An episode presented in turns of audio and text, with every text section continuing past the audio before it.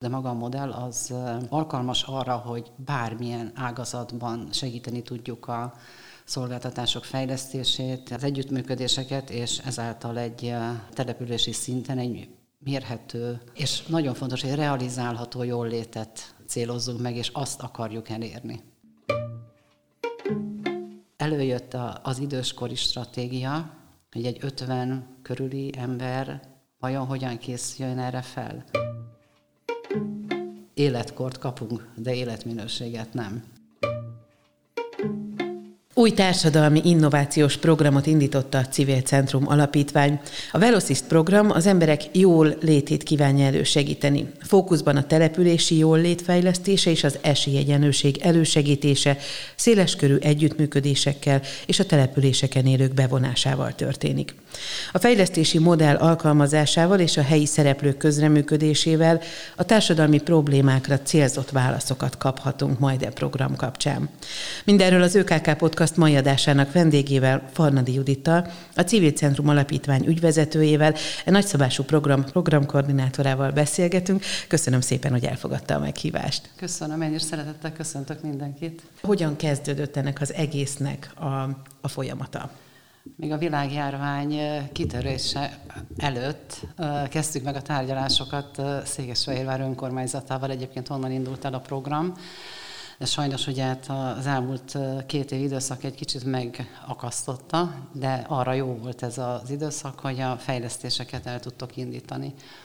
És fontosak voltak ezek a megbeszélések, mert arra kerestük a válaszokat, egyrészt a polgármesteri hivatal munkatársaival, az önkormányzat képviselőivel, hogy melyek azok a nagy területek, amik problémát jelentenek, vagy mi az, amivel nagyon fontos lenne foglalkozni, és segíteni az emberek életminőségének a fejlődését, illetve hát a jól létüket elősegíteni. És három fő terület fogalmazódott meg. Az idősügy, a fogyatékossággal élő embereknek a problematikája, illetve a hátrányos helyzetűek segítése, az adományozás. És azt gondolom, hogy mindhárom területet egyébként a pandémia fel is erősítette, úgyhogy a szolgáltatások terén, meg a, hát az egyéni, az emberek életében is. Úgyhogy nagyon sok új információt kaptunk, meg új problémával találkoztunk az elmúlt időszak során. A kollégákkal Egyrészt a Civil Centrum Alapítvány szakértőivel, másrészt a Corvinus Egyetem kutatóival, oktatóival kezdtünk el gondolkodni, hogy milyen megoldásokat találnánk, és innen indult a, a mi közös programunk, amit Velocisznek neveztünk el, és szeretnénk, tehát a program kidolgozása során ugye komplex válaszokat adni, hogy egy településen hogy lehet a, az együttműködéseket elősegíteni, kinek milyen szerepe van ebben, akár a civil szervezetek, önkormányzat, a gazdasági szféra, és a negyedik terület az oktatás intézmények, illetve hát a, a tudás területén. Ezekkel a, a képviselőkkel, szakemberekkel kezdtünk el dolgozni, és összekapcsolni egy rendszert, kidolgozni, hogy hogy lehet ezt elég jól csinálni. Elsőként a, az idős ügyet választottuk, talán ez az egyik legsürgetőbb is az előregedő társadalmakban, és hát itt Fehérváron is azért nagyon sok idős ember él, és nem is csak a nyugdíjasok, hanem az, az idősödő generáció, hogy hogy fogják majd élni a, az életüket, amikor már nem aktívak, vagy nyugdíjba vonulások után egyébként aktívak szeretnének lenni, ezen gondolkodtam én is a saját szerepemen, hogy mi az az erős motiváció, ami bennem van. A, mikor különböző korú gyerekeket neveltem, négyet összesen, akkor ugye nagy családos témákkal foglalkoztam. Most meg az idő és a kor korom előre haladtával, ugye ez nagyon érdekel a téma, hogy személy szerint is Mm, felkészüljek erre, tehát egy ilyen időskori stratégiára, hogy boldog, kiegyensúlyozott, lehetőleg egészségben eltöltött életet éljek, és hogy nagyon-nagyon jó lenne ugye másoknak is ebbe segítséget adni. Mi ez az út, amin el lehet indulni? Hiszen azért egy százezes városnak idősügyi politikája eddig is volt, stratégia eddig is volt. Ugye azért nagyon sok minden olyan terület van, mondjuk ha a civil szervezeteket nézzük, az idősügyi ellátást, ami, ami már alap, amivel már lehet számolni.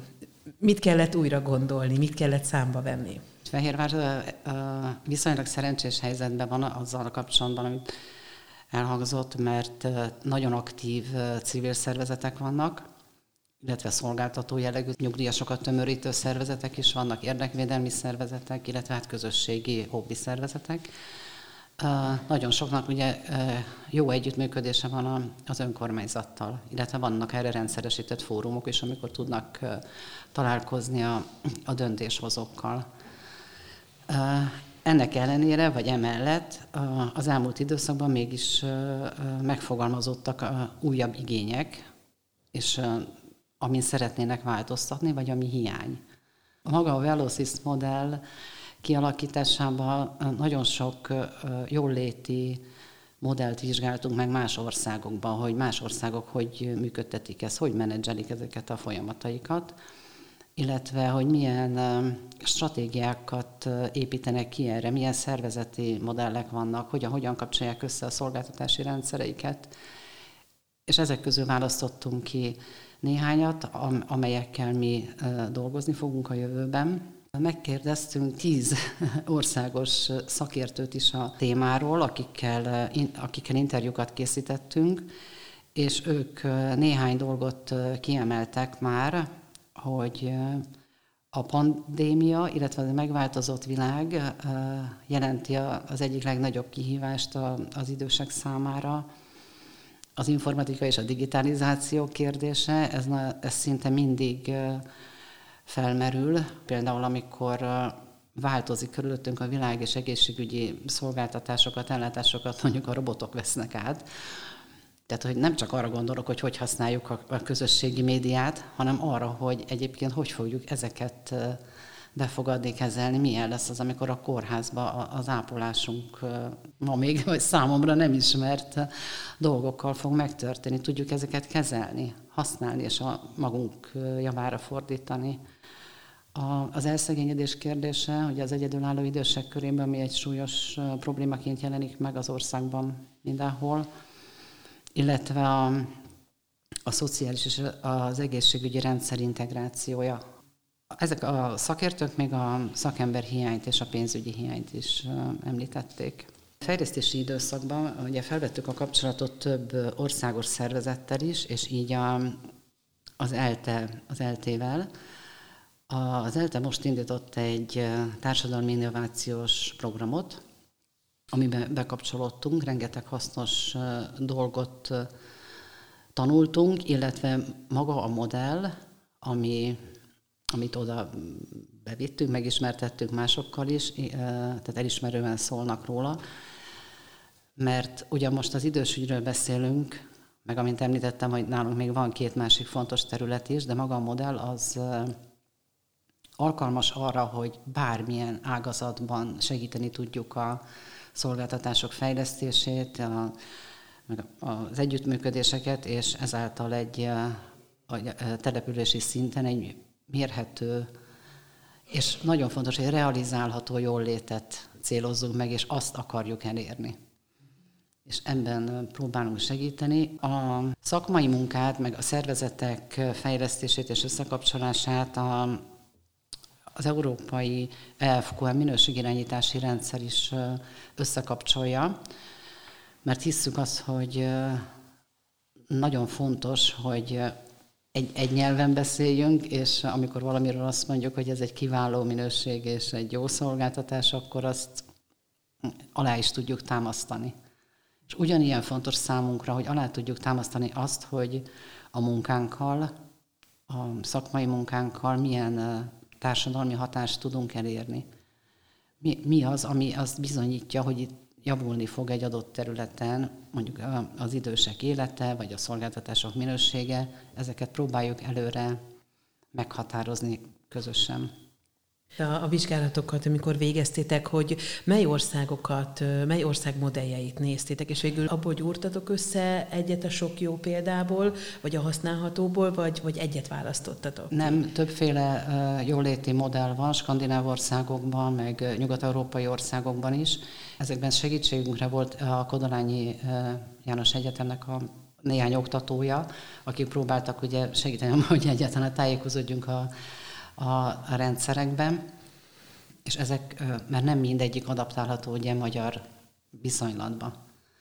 De én azt gondolom, hogy amikor majd odáig jut a munkánk, akkor meg fogjuk tudni találni Székesfehérvárnak, illetve az adott közösségnek megfelelő legjobb modellt. Most az a szakasz van, hogy tovább is gyűjtjük a az információkat. Tehát rendelkezésünkre áll a szakértők véleménye. Találkoztunk a székesfehérvári civil szervezetekkel, akik az időseket tömörítik. Ők nagyon sok mindent elmondtak nekünk.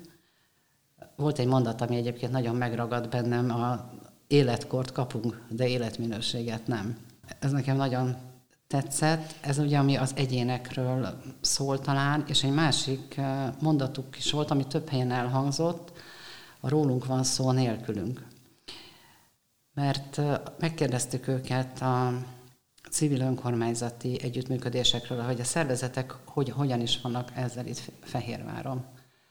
Azt mindannyian kiemelték, hogy, eh, tehát, hogy megvannak az egyeztető fórumok, és a programjaikhoz támogatást kapnak, nem is nagyon igényelnek mást, vegyenek részt a döntéshozó képviselők, de ne szóljanak bele ezekbe a programokba, hát ez egyértelmű is talán egy civil szervezet életében. Viszont érintettként többet várnak, hogy még jobban kérdezzék meg őket mindenféle ügyről, mielőtt döntések születnek. Hogy ennek a formája mi lehet, azt remélem, hogy ki fog derülni most a közeljövőben, az viszont egyértelmű volt, hogy az online eh, felületeken történő kapcsolattartás, meg kommunikáció nem, a, nem biztos, hogy mindent kielégít, mert hogy nem érik el a célcsoportjaikat, vagy a, az egyéneket. És eh, rákérdeztünk arra is, hogy ők maguk hogyan szeretnének eh, együttműködni. Van erre egyáltalán akaratuk? Akarat. És Hát ilyen különböző programokra néha elmennek egymás programra, ilyen esetleges együttműködések vannak, viszont kiemelt témában nagyon szívesen kooperálnak ezek a szervezetek.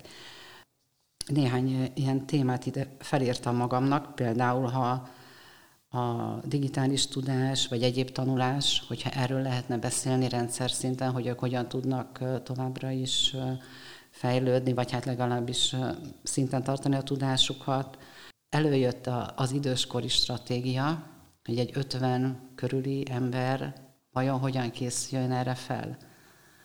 Hogy ne, ne az legyen, mint ami nagyon sok ember életében, hogy ott van a nyugdíjpapír a kezébe, és akkor összeomlik körülötte a világ. Tehát, hogy hogy lehet egy jó stratégiát felépíteni erre, és erről is szívesen beszélgetnének, ezt mit cserélnének, hogy gondolkodnának együtt. A 60 pluszosok munkavállalása volt még egy ilyen Érdekes kérdés. Nagyon sok aktív ember van, aki még szívesen vállalna munkát.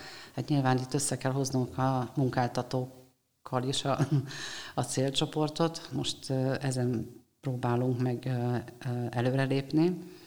A, ami gyakran megjelenik a generációs együttműködés kérdése, hogy, hogy ezen hogy lehet javítani, és azt többen hangsúlyozták, ami megjelenik így a köznyelvben, hogy a generációs ellentétek, de hogy gyakorlatilag nem erről van szó, hogy nem ellentétek vannak a különböző korú emberek között, hanem az együttműködés hiányos, hogy nem értik a kommunikációt. És a fiatalok sem értik egyébként, vagy unják a sztorikat adott esetben, pedig nagyon hasznos lenne az ő életükre egy tapasztalt idős embernek a tudása, amit át lehetnének tehát az életükbe, ez egy nagy lehetőség. És most ahhoz keresünk módszereket, meg hát találtunk is néhányat, amivel ezt tudnánk segíteni. hogy megtanítani az időseket arra, hogy egy sztorit hogy kell elmondani. Ami élvezetes, rövid, átjön az üzenet, és akkor a, szerintem ezt élvezni fogják, meg így meg, meg a fiatalok is itt talán jobban befogadják ezeket. A, ami problémaként megjelent, a, a, hát ez az úgynevezett szendvics generáció problémái, hogy az időseket is nyomasztja is, és nem is tudják sok esetben, hogy ez hogy lehet jól megoldani, amikor őket már ápolni, segíteni kell a 40-50-es korosztálynak, az aktív dolgozóknak, ugyanakkor nekik még el kell tartani, nevelni kell a egyetemista vagy középiskolás gyerekeiket. Tehát, hogy nagyon extra teher hárul rájuk, hát valószínű, hogy ezen is egy jól kialakít a szolgáltatási rendszer sokat tudna javítani. A, a másik, hogy új, új igények jelentek meg.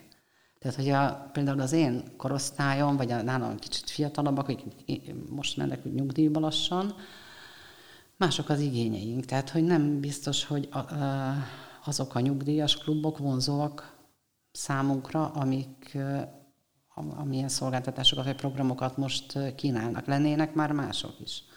Tehát, hogy mi már, vagy hát ha csak magamról beszélek, hát tudom én is, hogy nem fogok himzőkörbe járni valószínűleg. Más az én szórakozásom, meg ami kitölti a napjaimat. És ugye abban a helyzetbe kerülünk, hogy nincs rá válasz.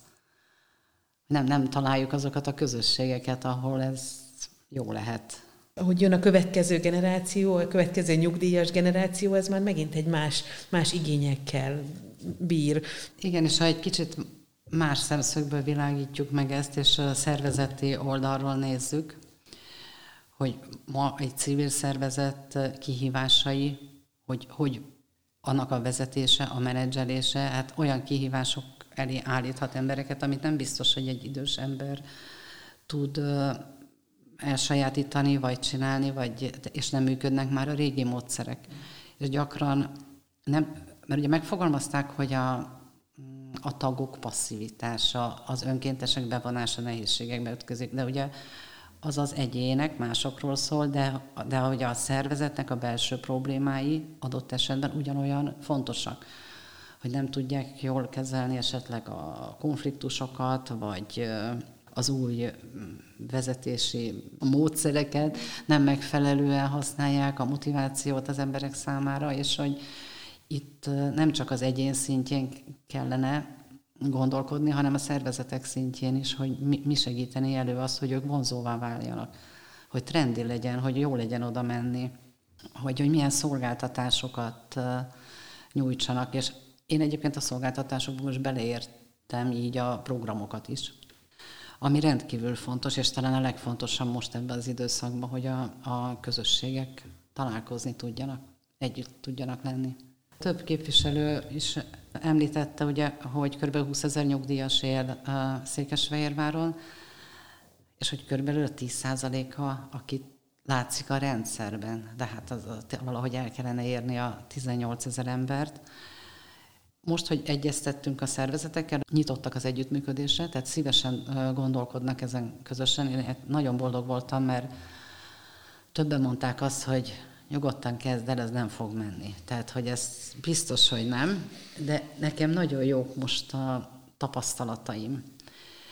És az ő segítségüket is kérjük, meg másokét is, akik elérjük az egyéneket. A következő munkafázisunk most éppen az, hogy a, a Fehérváron élő időseket, tehát a magát az érintetteket kérdezzük meg minden féle szempontból, hogy nekik valójában mire van szükségük.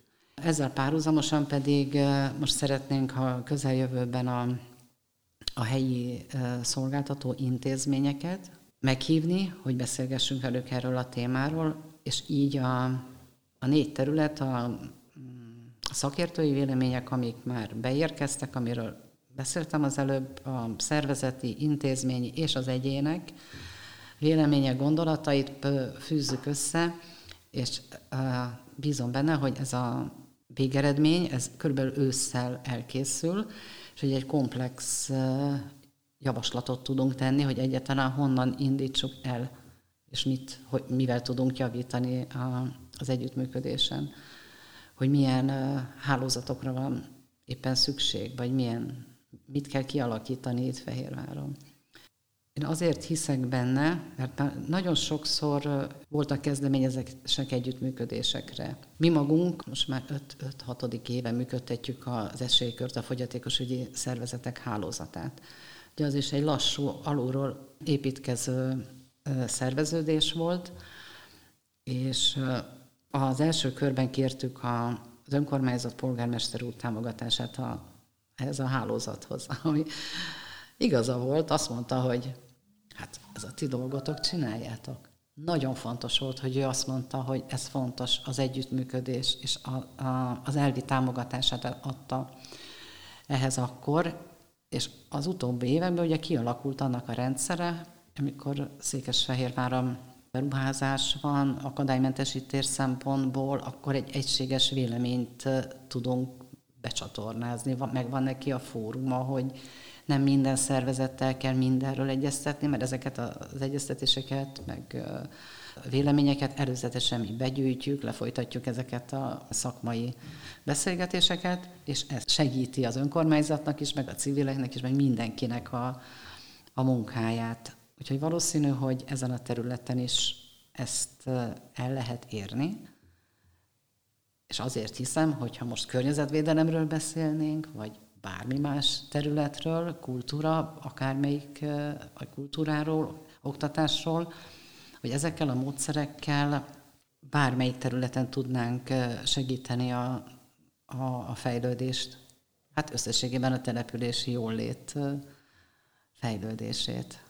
Még visszakanyarodva ide az idősügyi kérdésekhez, hogy már ugye a párbeszédek zajlanak, a szervezetekkel is megvolt, az egymással való párbeszéd is. Hogyan lehet ezt folytatni? Ezt egy szervezetnek kell majd összefogni? Tehát, hogy hogyan fog ez majd működni? Hogy... Reméljük, hogy az indításhoz lesz szükség a mi munkánkra, illetve a fejlesztésekre, de utána ez, ezek működni tudnak. Tehát a, a, ott már nem kell, hogy egy külső ember bent legyen. Többféle modell van különben a, a hálózatoknál. Nagyon sok ilyen információs hálózat működik, hát az ugye ilyen esetleges, hogy jön az információ, megy, valaki elolvassa, nem olvassa, él vele, nem él. A, a koordinációs hálózatok azok, amik egy napi szinten a, talán a legjobban működnek. Az egy érdekes kérdés, és itt két példát tudok mondani, Fehérvári, hogy a, a szociális háló annó az akkor úgy működött, hogy érintett szervezet volt a koordináló szervezet is, tehát a hálózat tagja volt a koordináló, aki felvált a koordináló szerepet. Az is tudott működni. Az esélykörben, a fogyatékosügyi hálózatban pedig egy külső koordináló szervezet van, amelyik nem érintett, nem tagja, stb. Én személy szerint egyébként jobban hiszek ebben, hogy ez jobban tud működni talán, vagy hatékonyabb, hogy jobban tudja mederbe tartani a dolgot. És hát az a cél, eh, hogy például az esélykörnél most jövő héten lesz egy stratégiai megbeszélésünk, hogy ez a hálózat eljusson arra a szintre, amikor mint egy konzorcium működik. Nagyon erős szövetségek vannak benne, nagyon erős megállapodások, ugye nehéz belépni is, meg kilépni is, de ez lehetőséget ad a hatékonyabb munkára, például közös forrásteremtésre. Most itt állunk a kapujába, hogy az új Európai Uniós forrásoknak, vagy más lehetőségeknek. Muszáj, hogy ezt együtt csináljuk, úgyhogy mi ebbe próbálunk segíteni. Hát más-más fázisban vagyunk most mindegyik munkába. Nagyon izgalmas egyébként mindegyik, úgyhogy van benne még rengeteg kihívás. Kedves Judit, köszönöm szépen ezt a beszélgetést, és remélem, hogy folytathatjuk majd akkor ősszel, amikor újabb lépcsőjéhez érkezik majd a program. Kedves hallgatóink, az ÖKK Podcast mai vendége Farnadi Judit volt, a Civil Centrum Alapítvány ügyvezetője, a Velocist program közösségi és települési jóléti szolgáltatás fejlesztés program koordinátora. Köszönöm, hogy velünk tartottak. Búcsúzik a szerkesztő Csordás Csilla, viszont hallásra.